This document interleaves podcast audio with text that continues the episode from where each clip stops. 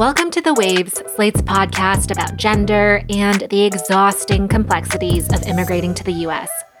Every episode this month, you've had me, Kat Chow, talking to someone smart about something I can't get out of my head. This is the last episode of the month where I'm in the host seat, so if you've enjoyed my other interviews, how about giving The Waves all the stars wherever you rate your podcasts? Not to be thirsty, but to be thirsty. Maybe you can leave a comment like, I love Kat Chow or Kat Chow is amazing. Just some suggestions. Who knows? Maybe they'll bring me back. So, there's this story that Politico magazine published recently that's been on my mind. It's about a family from Afghanistan, these parents and their children, and they've been seeking resettlement in the United States, but have been stuck in a bureaucratic limbo for years. I mean, they have two precocious little girls who you know, are kind of rambunctious uh, and would be extremely constrained under the Taliban if they were to still live there. Uh, in addition to that, you know, uh, coming to America, like the, both the parents, for example, grew up in most of their lives were spent under American occupation. So they are very familiar with the, the promises that uh, American life makes. That's the reporter who wrote the story, Tanvi Misra, who, disclaimer, she's also one of my very good friends. We're going to unpack the ways her reporting on immigration also overlaps with gender. But first, before we get to that, some backstory. September 11th, 2001. And about five minutes ago, as I was watching the smoke, um, a small plane, I, it looked like a propeller plane, came in from the west and um, uh, about 20 or 25 stories below the top of the center. It disappeared for a, a second and then exploded um, uh, behind a water tower, so I couldn't tell whether it hit the building or not. But it was very visible that a plane had come in uh, at a low altitude oh, okay. and appeared to crash into the uh, World Trade Center.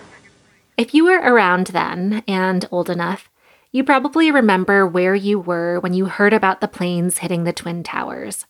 I was in sixth grade, and I remember our teachers gathering me and my fellow students into this common area, and we sat cross legged on the floor when they told us about what happened. I remember the clips afterward of the crashes on loop. And then also, there was President George W. Bush's response in that infamous speech. And the world has come together to fight a new and different war. The first, and we hope the only one, of the 21st century. A war against all those who seek to export terror, and a war against those governments that support or shelter them. The U.S. occupation of Afghanistan lasted for two decades, until August 2021, right in the middle of the pandemic. President Biden announced that the U.S. was withdrawing its troops. The United States will begin our final withdrawal begin it on May 1 of this year. We'll not conduct a hasty rush to the exit. We'll do it, we'll do it responsibly, deliberately, and safely. And we will do it in full coordination with our allies and partners who now have more forces in Afghanistan than we do. The New York Times reported that as the last evacuation flight departed, it left behind at least 100,000 people and those 100,000 people are eligible for expedited US visas. Here's Tanvi reading from her article, which follows one of those families. Two years after the chaotic withdrawal of American troops from Afghanistan, the world has turned its gaze towards other global catastrophes new wars, fresh threats to democracy, rising inflation. On today's episode of The Waves, Tanvi will talk about the time she spent with the Nasiris, a father, a mother, their kids, one of whom has a serious medical condition. In the United States, even if individual members of Congress continue to express concerns about the fate of Afghans still waiting to be resettled, the legislative body as a whole seems to have moved on. But for those Afghans still in the pipeline, the bureaucracy grinds on haltingly, bewildering and traumatizing in the name of process. Tanvi will walk us through some of that bureaucracy, and she'll help us understand more broadly the ways women, trans, and non binary people often migrate for gendered reasons, how that affects the ways they're treated in their journeys and also at their destinations. We'll also talk about the actual process of immigration. All this today on The Waves when we talk about gender and immigration.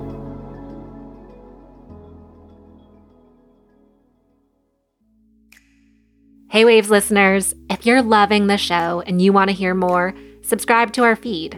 New episodes come out every Thursday morning, and while you're there, check out our other episodes too, like last week's I talked with the science journalist Rachel E. Gross about the term incompetent cervix and also the misogynistic and racist origins of reproductive health.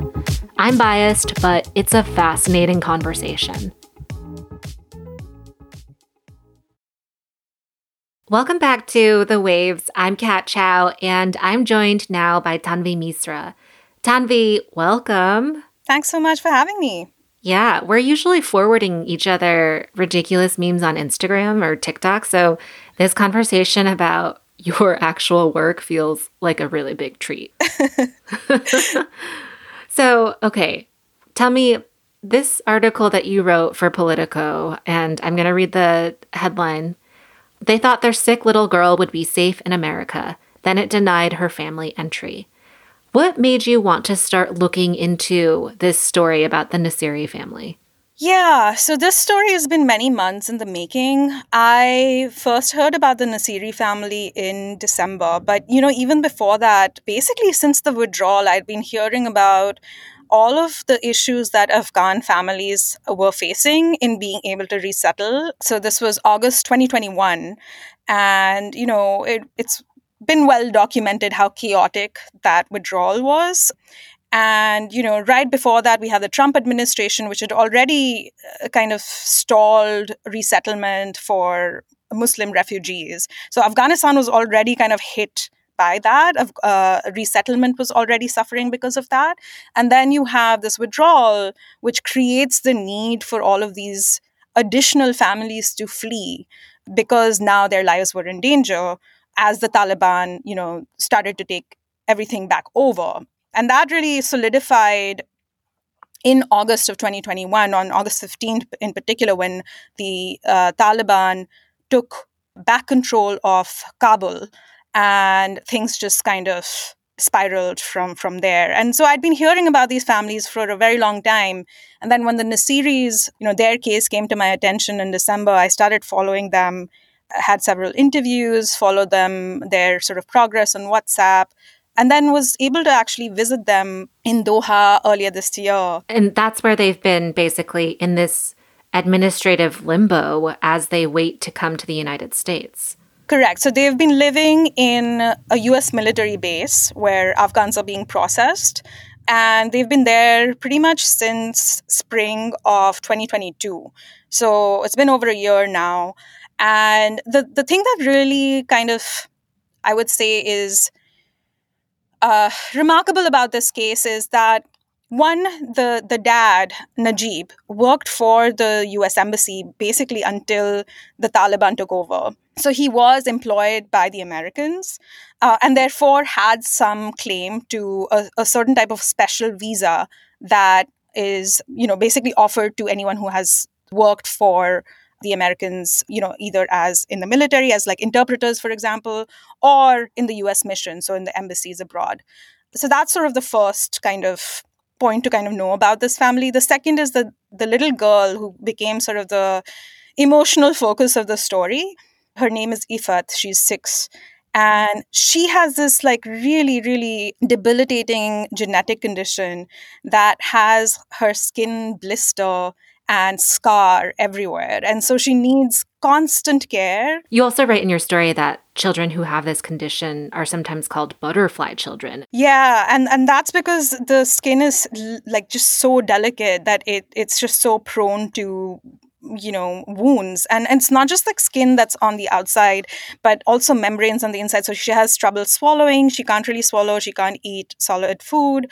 Um, and then also like her cornea like her eyes you know they get inflamed and dry and she can't really see from time to time. So for all of these complications she she needs special care. Mm-hmm. and then on top of that if you know she's so prone to infection that she gets hospitalized every you know every few months which has obviously become much worse in the conditions that they're been living in Qatar because they're like communal bathrooms, they don't have their own space, and it's kind of hard to control, right, for the parents who comes in and out of spaces like that. So it's just been kind of awful that in addition to an already indefinite wait, they also have they've been kind of as I write in the piece measuring the wait in terms of units of their their little girl's suffering which you know for the parents has been just kind of impossible to deal with and that line too i mean that really sat with me because not only are Ifat's parents Najib and Atifa sort of struggling with the bureaucracy of the American government in a country that is not even theirs they're also trying to navigate healthcare for their 6-year-old who is very sick one of the things that you have shown in your story is how this family wanted to leave Afghanistan for various reasons. And, you know, in the news a lot right now, there is so much discussion about women's rights more generally there. How do you see this play out as it is related to the Nassiris? I feel like gender considerations have always been at the backdrop of migration decisions, not just from Afghanistan, but from many other parts of the world. But in Afghanistan, certainly has been a big part of the academics often call push factors, the, the circumstances that push people to flee or force people to flee.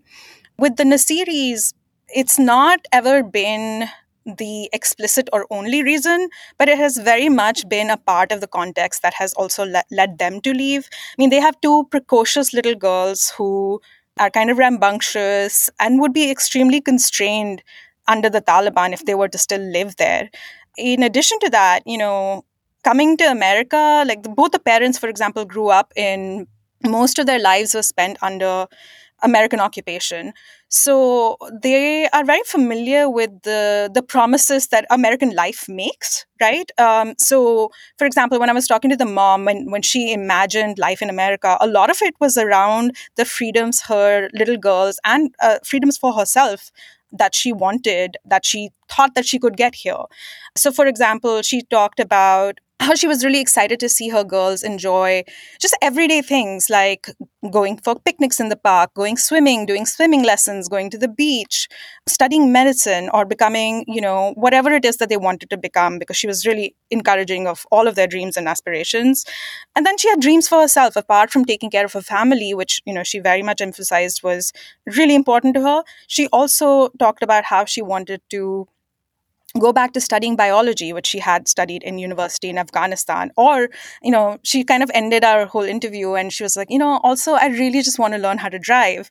And to me you know it was such a small everyday thing that a lot of us take for granted. But for her it was very much um, one of the sort of central ways that in which she would be able to navigate life in america that was different and and very much gendered right um, in in back in afghanistan. Definitely yeah and driving provides so much agency. I think you really, that's a really good example of the little things that she was seeking in the smaller desires.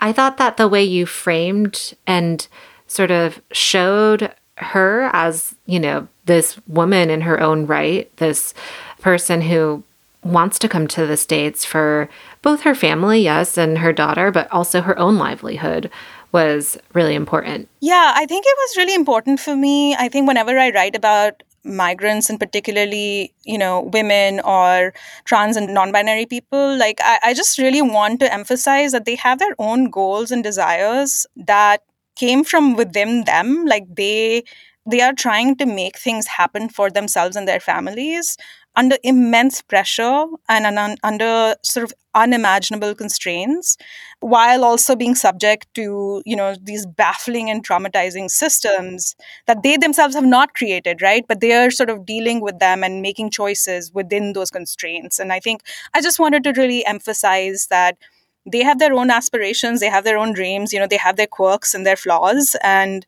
they're basically people just like anyone else. Right. And i think that you know, this is sort of a theme that you and I have talked about in your many years reporting on migration and immigration.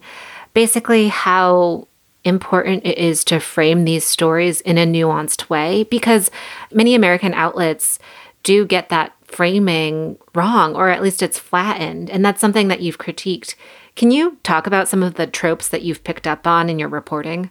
Yeah, definitely. I, I, think, you know, being from a non American context myself, I've just been very sensitive to the way that we frame rights movements and then also just, you know, the kind of things that women or queer people are subject to in non Western contexts. So, let me talk about Afghanistan specifically. Afghanistan, and specifically the women in Afghanistan, have always been kind of used as a talking point, and they've been portrayed as these women who need saving right? Mm-hmm. These women who are uniquely oppressed because of the Islamic culture within which they live.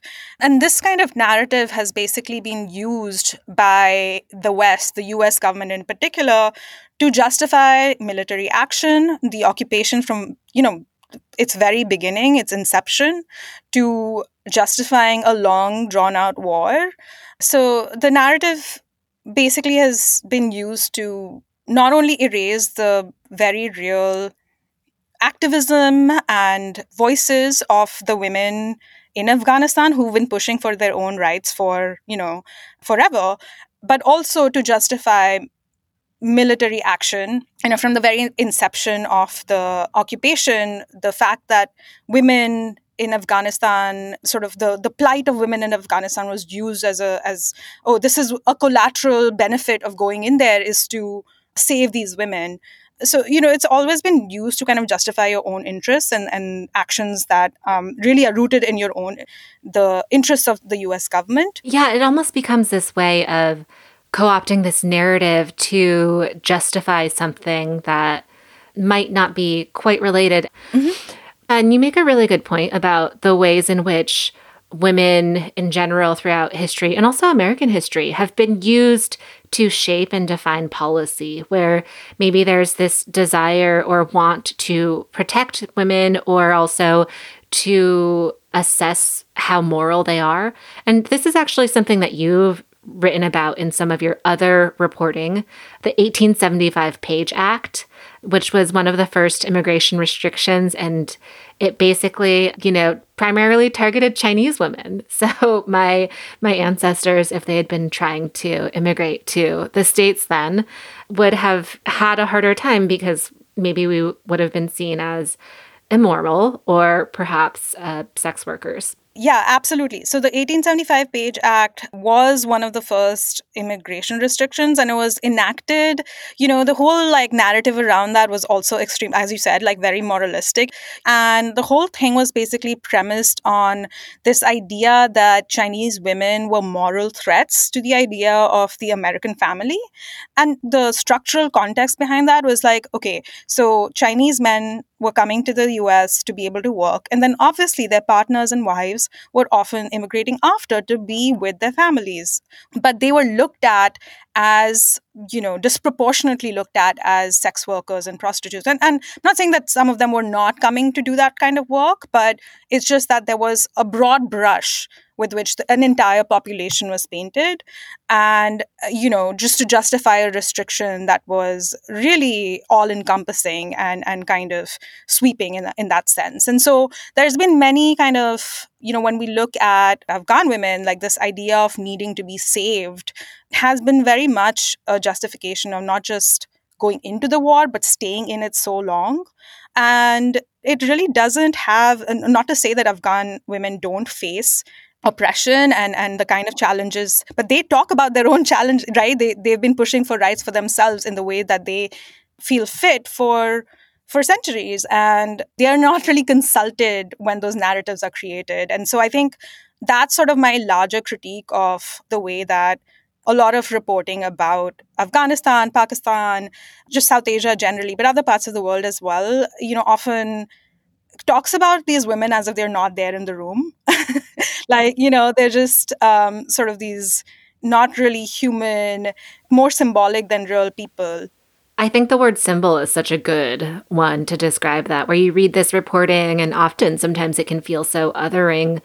Or, you know, maybe this person fits into a trope that is exotified or sexualized or diminutive or something to that nature. And it's almost as though the person telling the story is just trying to get buy-in or, or support to try and cater to these stereotypes so people will understand it. Yeah, that's definitely been the consequence, right? Sometimes, like, it's sort of the either trying to flatten things in ways that people already understand but what that does the consequence of that is that it further kind of flattens these people and, and dehumanizes them and then the second thing it does is it, it distracts from the US government's own complicity in creating those circumstances that these women are fighting. Like, for example, this whole narrative about how the US has has in the last decade or so or as long as the war went on were like elevating these women and upholding their rights and and were saving them essentially also distracts from the fact that the US backed the militia that created the Taliban in the first place right? And that during the war as always happens during wars that women and children were disproportionately affected and distracts from the fact that when the withdrawal happened in uh, 2021 that the chaos with which that happened actually then ended up further compounding the kind of circumstances the danger the risks that these women face. So i think it also distracts from our own complicity in the creation of the circumstances that these women are fighting for which they would you know if you ask them tell you about in detail. But yeah it's just that you know often reporters either don't have time or don't really get to you know treat this as a nuanced issue with lots of points of view and and lots of humanity too lots yeah. of humanity yeah I want to go back to the family now, where you visited Doha and you spent time with them. You even went to the hospital to go with Ifat to some appointments. What is happening to the family now? I mean, they're still there. They're just waiting for to find out what happens next. I think they just really want to get out of that situation. It's been particularly difficult for them in Doha because they're basically not allowed to leave the camp for anything but medical appointments. So they don't, it's not that they're free, right? They're not free to explore the city or go to like museums or, you know, take the children to playgrounds. And then the second big issue there is that Ifat's condition really gets worsened uh, when it's hot out. And in Doha, the temperatures rise to like 120 during the summer. So they're not able to go out at all. So they're literally in a prison in a certain sense, which is to say that they're, you know, kind of restricted to this boxy, windowless space that they're allotted, like a small, cramped room and they're really not able to go anywhere else during the summer. And that's with two little kids, right? I mean, kids need so much stimulation at that age. These two girls are, in particular, extremely like precocious as i said and you know extremely intelligent and you know all they can do is provide them screens to busy them and that's basically it so that's sort of what they're waiting for right now they're waiting for their appeal decisions for the denials that they faced for their resettlement to the United States. And then they're also waiting to hear back on whether or not they'll be able to, as an alternative, resettle in Canada if they're not able to resettle in the US. So just a waiting game again for them.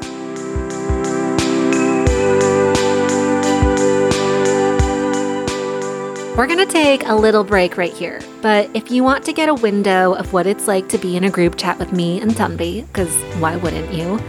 Check out our Slate Plus segment, where today we're talking about this show called Made in Heaven, streaming on Prime Video. It's soapy and smart on gender and caste in India, and also it's kind of hot. And please consider supporting the show by joining Slate Plus.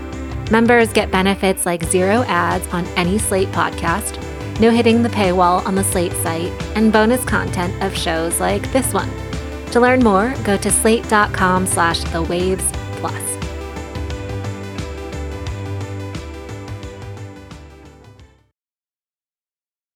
Welcome back to The Waves. I'm Kat Chow, and I'm with the journalist Tanvi Misra. We're talking about the many ways in which gender can complicate someone's immigration path, how it can be the impetus for leaving a place, but also how it can shape someone's treatment during their journey and at their destination. Okay, Tanvi, you've been an immigration reporter for many years now, and you have also reported on immigration as it relates to gender. Tell me, what are some of the broader things that you've noticed? I've found myself doing these stories that grapple with the intersection between gender and immigration for the last couple of years. And I think my big takeaway is actually exactly how you kind of framed it, which is that gender is very much, whether it is explicit or not, something that shapes both the decision to flee, the experience while fleeing, and then the treatment on the other side of the journey, right? Uh, at the destination, as you said. A bunch of stories I've done have to do with gender based violence and asylum seekers who are fleeing Central America, for example their experience obviously in their home country is very much shaped by that experience of you know being persecuted as a result of their gender. Right. Then they are sort of more even more vulnerable as a result of that trauma or that you know what they're escaping essentially on the journey. And then when they come to the united states that very thing that they're sort of seeking refuge for is often the thing that will complicate their experience whether that is in detention or you know in an immigration court because asylum law has really not caught up to those realities and to the realities of what people who've experienced gender based violence need or just gender in generally and how that kind of manifests in our world today. So that's sort of what i've noticed as a as a big picture sort of takeaway from the reporting that i've done in the last couple of years. One of the articles that i wanted to bring up because it's been so provocative and I've thought a lot about it since you wrote it is this article in Lux magazine called Sex and the Citizenship Process. Do you know, you remember this article? oh, course. I remember it, yes. I remember when you were writing it too. And I was very excited for it to come out because, I mean, obviously you are a very good friend, but I just remember throughout the years having to trawl through different emails to basically forward to you to say, oh, this is actually evidence of your relationship with your partner from like 10 years ago, where we went to go see a play at the, I don't know, some theater in Washington, D.C. And I didn't even remember those moments or those hangouts, but they were something that you were able to use as part of your application. Yeah, so this was very much a, a, piece that while I was writing and editing, that I was dealing with my own immigration stuff that was very much related. So, you know, I think it goes back as a, I'll just say like a, a sort of big picture thing here, which is that immigrants always have to prove their deservingness. And I think what you were talking about there was like, it was an affidavit, I think, that you had to sign being like, oh, we know these people, they're legit, they're not trying to game the system. We went to this one play with them, you know, like so many years ago. So that means they're a real couple. And I think, you know, this story really focuses on that experience. I mean, that kind of immigration pathway, family based immigration, is the central pillar of the American immigration system, right? Like it's it's based on this idea of family reunification, at least since the 1960s. So, marriage based sponsorship is the main way to do that. And what ends up being at question is the very legitimacy of your relationship right? And relationships can look so many different ways but right. i think what what the crux of the piece really comes down to is that there is a very narrow and specific thing that these that the authorities are looking for here. And that can get confusing uh, for people who are applying for it. Describe this article because basically, it was these people who are in mixed status relationships. They're trying to submit evidence of their relationship to, as you said, justify the legitimacy of it. What was happening and what were officials discovering in these applications and what were people sending in? yeah, I'd been hearing for several years before I wrote this piece that you know, and then I, I, have like I'm on immigration Twitter, so that I have all of these like you know USCIS officers, lawyers, and they'll sometimes start this like thread where they're essentially kind of gossiping or or venting about this. And what it was was this phenomenon: people were sending in explicit materials as a part of their marriage-based immigration paperwork. So they were trying explicit materials. Okay, define define that for us. We all want to know. So it was like things like, oh my god God. I, I heard the craziest things, but it was anything from nudes or like explicit videotapes, VCRs, one one lawyer mentioned, to things like pregnancy tests, like used pregnancy tests. Oh, wow. And uh, someone also talked about like an underwear I, just a whole, um, you know, variety of inappropriate uh, materials. People are getting really literal because they have to, but are those pieces of evidence considered effective? No, and I, I should just like really emphasize and re emphasize that actually on their website, USCIS, which is the agency that does the decision making on this has explicitly said not to send those things in. So, no explicit materials, nothing that's like actually showing you the sexual act. No sex tapes, no nudes, no sex tapes, and no pictures of like a childbirth, uh, which also people send because it is sort of related to so that is actually going to be bad for people. If they send it in it tends to raise a red flag and send um, you know flag their case for like fraud and things like that. So do not do that if anyone's thinking of doing that. So it's not actually effective but it is something that i think is a, consequence of miscommunication and like mixed signals kind of. I mean also a part of me would be like you're questioning this relationship well i'm going to stick it to you but I mean, I understand how that also might not be the most effective thing. Another thing that you wrote about in this article was about how couples that seem like a match might actually get less scrutiny than others in this process. And also that race is definitely a factor where white couples might also get less scrutiny than, you know, immigrants who are brown or are people of color. Can you say more about what you know constitutes as a nice match or how that sort of plays out in this process yeah so when i was reporting this i heard from a number of people that the way that the system looks at these marriages is they're sort of looking for homogenous couples. Okay, mm. homogenous was a word that one of my sources, a lawyer who's been doing these kind of applications for a long time, used. And what that means is homogenous in terms of class, race, nationality, age, like all of these things that if you are not that, it might raise the level of scrutiny just a tad. Interesting. That's fascinating. Uh, yeah. And it kind of goes back to this idea of what America sort of considers both a legitimate marriage or a le- legitimate sort of relationship, right? And what it wants to have, what what it wants to bring in, what is like a favorable looking couple that is deserving of entry into nationhood right like mm-hmm. that is deserving of citizenship and so in that way you know even if like a regular couple both both people american may not face that kind of scrutiny or may not face that kind of specific suspicion right around their relationship even if they have the same traits you know they might be like uh, like an interracial relationship or like a you know queer relationship or whatever it is might not face the same kind of scrutiny from the government within the immigration context they will right? Or they might even face more. So i think that was what was really interesting to me because again it kind of raises questions about what these assumptions are that are coded into the immigration system and about our idea of the american family and then also, I mean, I love that you just used that phrase what ideas are coded into the American system, where one thing that you do really well and that you point out is the the fascinating history of sex and gender policies in the US that you write about, with the Page Act, which we mentioned in the first half of this conversation.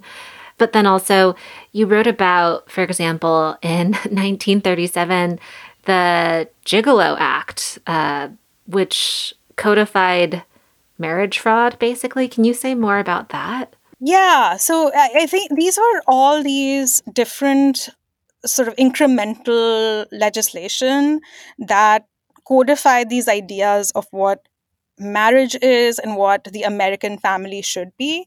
And so the Gigolo Act, for example, which was that's sort of how it was referred to and the the actual name was something much more technical but you know it perpetuated this idea of the immigrant as someone trying to game the system okay? Someone who's almost selling themselves to be able to gain these advantages of you know american citizenship and american rights.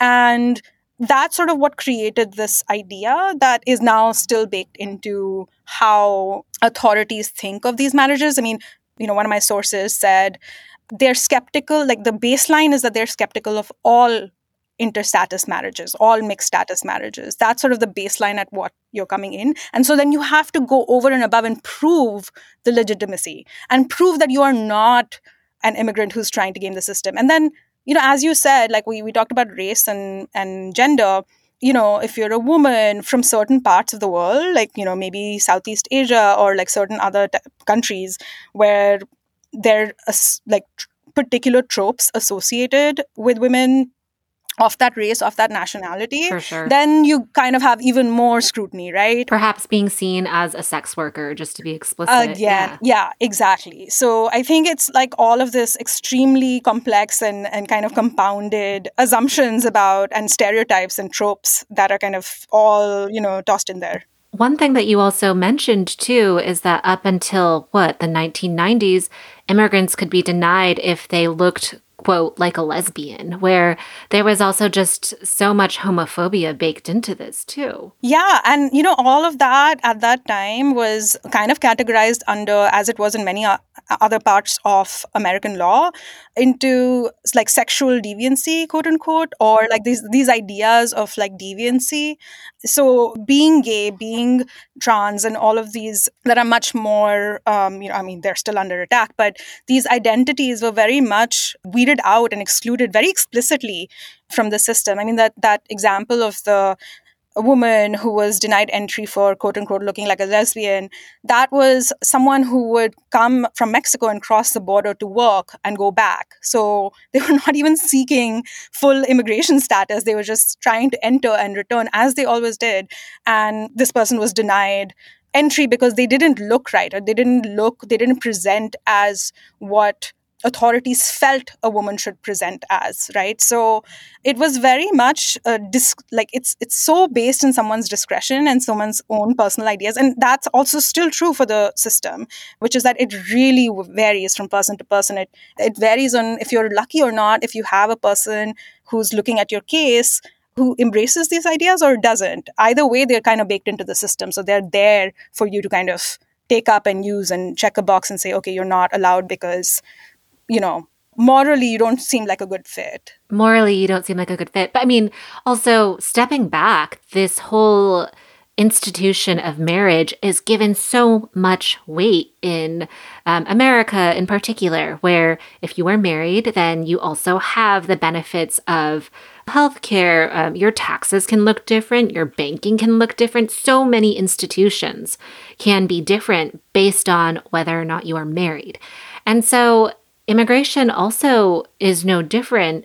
Can you talk about that tension between marriage as this very moral thing, how it plays out with regards to immigration? Yeah, yeah. So I think I wanted to end the piece by looking at kind of zooming out and looking at marriage as it pertains to Im- immigration rights right and and this whole idea that you're you know kind of looking at what is under this idea of the immigrant being this kind of person who games the system in order to like access these rights yeah? And like what if okay let's say that was true. What does that mean right? What does what are we actually looking at here? And I, so i wanted to kind of like dig a little bit deeper. What i found was marriage right for everyone else is very much a calculation on multiple different levels, right? You are looking at, like you said, things like tax incentives, housing stability, healthcare access, but then also things like social perks, right? Community, companionship. Sometimes it's like about physical mobility, right? Like you're in a small town, you want to escape that small town, you kind of like get married to someone in a big city. It can be something as simple as that. Those can be parts of the calculus, but if American citizens marry, they're actually even encouraged to do so for reasons that are just not not just about love right? They're about all of these other things all of these structural benefits as i say. So in the immigration context as well people do often marry for these reasons as well. I mean, that's a part of the calculus. I mean, being able to stay in the same country as the person you love and be able to have some rights uh, that you don't have to depend on your partner, you know, who's an American citizen for. Exactly. Yeah. Is very much like a part of the calculus for a lot of people. And but it is it's not seen as such. So that's what sort of the point I was making there was that in the immigration context, like if you allude to the fact that you are kind of choosing to marry someone for among other reasons these reasons that you can so that you can live you know continue to reside in the same country and have rights right um, so you can have the additional rights that come with being a us citizen um, then that actually has them view your marriage as not legitimate it almost cheapens it, right? When the system itself is built on these values and ideas and wants. Yeah, absolutely. And so it's just a different standard, I think, is what the conclusion was, right? It's a different standard that these marriages between citizens and non citizens are looked at than marriages between two citizens, for example. And the consequence of that is also really high because the additional scrutiny means people, you know, maybe get confused and send these nudes on one hand. but on the other hand, like it also can sometimes mean something very serious, which is family separation. Like Right. people you know, who don't have the resources to have great lawyers to advise them and things like that may not be able to meet these double standards, right? And so they might be separated and their entire like families, lives, sometimes kids are in the mix, can be separated as a result of that. So there's actually a very serious consequence. And there's so much at stake. Yeah, absolutely. The stakes are just so high. And that's why people try to throw everything that they can at the wall, so as to say, sometimes, even if it is misguided, it actually kind of makes sense in that context. It makes complete sense. I mean, what could be.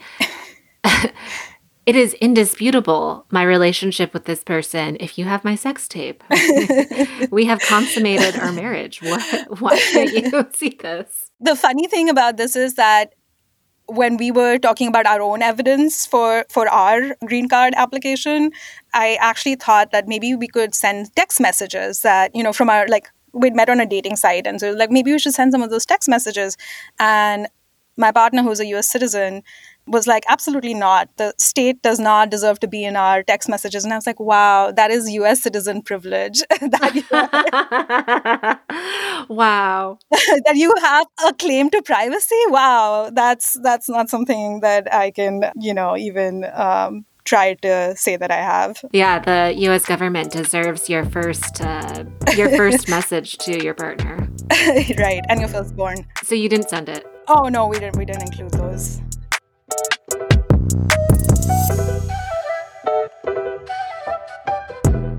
Tanvi, it has been so great having you on to talk about things not related to memes or our dogs.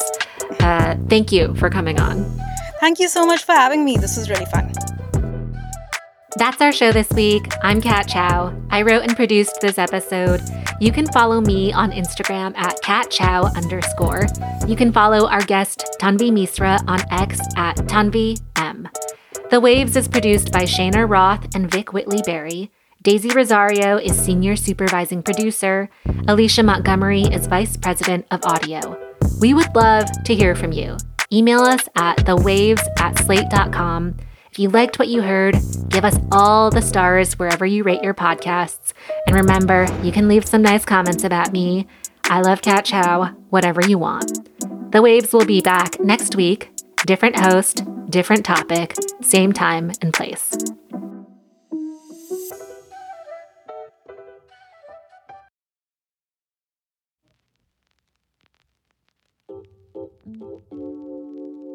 Thank you for being a Slate Plus member. This is your weekly segment, and I'm very excited about it.